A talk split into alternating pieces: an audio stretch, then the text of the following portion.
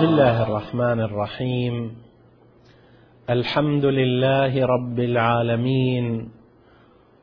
والصلاة والسلام على أشرف الأنبياء والمرسلين محمد وعلى آله الطاهرين. السلام عليكم أيها الإخوة المؤمنون. أيتها الأخوات المؤمنات ورحمة الله وبركاته. جاء في دعاء الافتتاح في ذكر الصلاة على أهل البيت بعد أمير المؤمنين عليه السلام هذه الفقرات. اللهم وصل على سبطي الرحمة وامامي الهدى الحسن والحسين سيدي شباب أهل الجنة. وصل على أئمة المسلمين.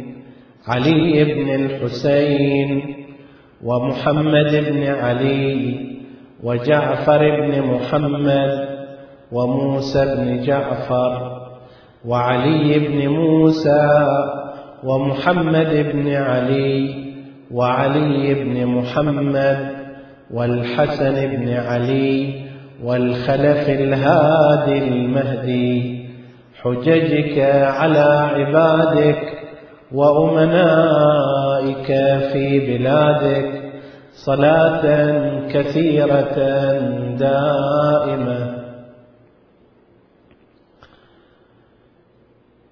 يستمر الدعاء في جانبه العقدي في تعريف الإنسان بأئمته وقادته وحججه.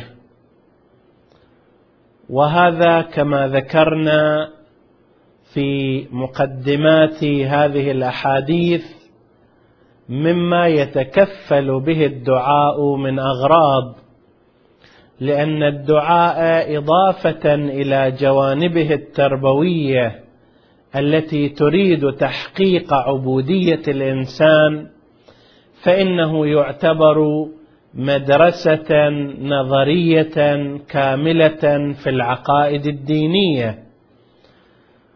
ولهذا يتعرض هذا الدعاء إلى الحديث عن الأئمة عليهم السلام لكي يكرس في الإنسان معرفتهم بأسمائهم ولكي يؤكد على حضورهم في عقيدة هذا الإنسان.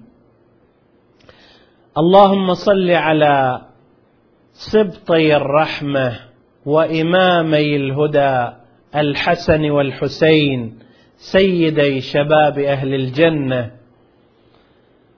معنى أن يكون الحسن والحسين سيدا شباب أهل الجنة. مع أننا نعلم أن أهل الجنة كلهم شباب. لا يوجد في الجنة مكتهلون أو عجزه وإنما هم في عنفوان شبابهم. معنى ذلك أن الحسن والحسين هما سيدا أهل الجنة جميعا. إلا من استثني كرسول الله صلى الله عليه وآله وأمير المؤمنين صلوات الله وسلامه عليه وإلا فباقي أهل الجنة الذين هم من الشباب لهم سيدان لهم زعيمان لهم كبيران متقدمان وهما الحسن والحسين. الحسن والحسين إمامان ليس للشيعة وإنما لجميع المسلمين ومقتضى الإمامة الاتباع. أرأيت أنك لو صليت صلاة جماعة واعتبرت الواقف أمامك إماما لك ثم تخلفت عن متابعته تقدمت عليه أو تأخرت عنه تاخرا فاحشا أتصح صلاة الجماعة تلك؟ كلا إنما عليك ما دمت قد اتخذته إماما أن تتبعه أن تتابعه أن تخطو إثر خطوه أن تلتزم بما يفعل. فإذا قام قمت وإذا قعد قعدت وإذا ركع ركعت. هذا هو مقتضى الإمامة. عندما يقول البعض نحن نعتقد بالحسن والحسين إمامين فإن ذلك يعني أن أن هؤلاء يجب عليهم أن يتابعوا الحسن والحسين في عقائدهم وفي ثقافتهم وفي فقههم وفي خطواتهم. وهكذا الحال بالنسبة إلى سائر الأئمة. وصل على أئمة المسلمين. ليس أئمة الشيعة. هؤلاء جعلوا أئمة للمسلمين وللإسلام. اثنا عشر نقيبا في الأمة بعدد نقباء بني إسرائيل يعني أنهم متقدمون على من عداهم وأن من عداهم تبع لهم. اثنا عشر خليفة اثنا عشر إماما اثنا عشر وصيا هم هؤلاء دون غيرهم. وصل على أئمة المسلمين علي بن الحسين زين العابدين سيد الساجدين هذا الرجل الذي عاش في أيام أبيه الحسين عليه السلام وشهد جانبا من خلافة أمير المؤمنين سلام الله عليه ثم عاصر أباه الحسين وشهد معركة كربلاء والظلام التي تحققت على يد الأمويين بحق الحسين وأصحابه. فأثر فيه ذلك ينبوع حزن وألم ورأى أن الأمة في زمان الأمويين بدءا من زمان يزيد إلى أيام مروان بن الحكم ثم عبد الملك بن مروان ثم أبنائه. رأى أن الأمة تتجه باتجاه الفساد الأخلاقي والانحراف السلوكي على أثر الحالة المبتذلة التي أشاعها الأمويون في فضاء هذه الأمة فكان أن استخدم الإمام زين العابدين وسيلة الدعاء لإرجاع الضمير الديني والحفاظ على بقية أخلاق بقيت في الأمة محاربا بذلك تمييع الأمة وإفسادها اخلاقيا من قبل الأمويين. ثم وصل على محمد بن علي الباقر باقر علوم الأولين والآخرين ووارث علم آبائه الطاهرين الذي بشر به النبي صلى الله عليه وآله في الحديث المعروف له بالنسبة إلى جابر بن عبد الله الأنصاري. هذا الرجل الذي جاء وملأ الخلأ الموجودة في الأمة بعد أن تولى الأمة أولئك الحكام الأمويون الذين كانوا مجردين وعراة من العلم والمعرفة. فلقيت الأمة تحديات ثقافية وفكرية على أثر نفوذ الثقافات الأجنبية التي جرها الفتح والتوسع العسكري. فكان هناك الإمام محمد ابن علي ابن الحسين محمد بن علي الباقر الذي بدأ ينشر علوم آبائه وشاركه في ذلك ابنه.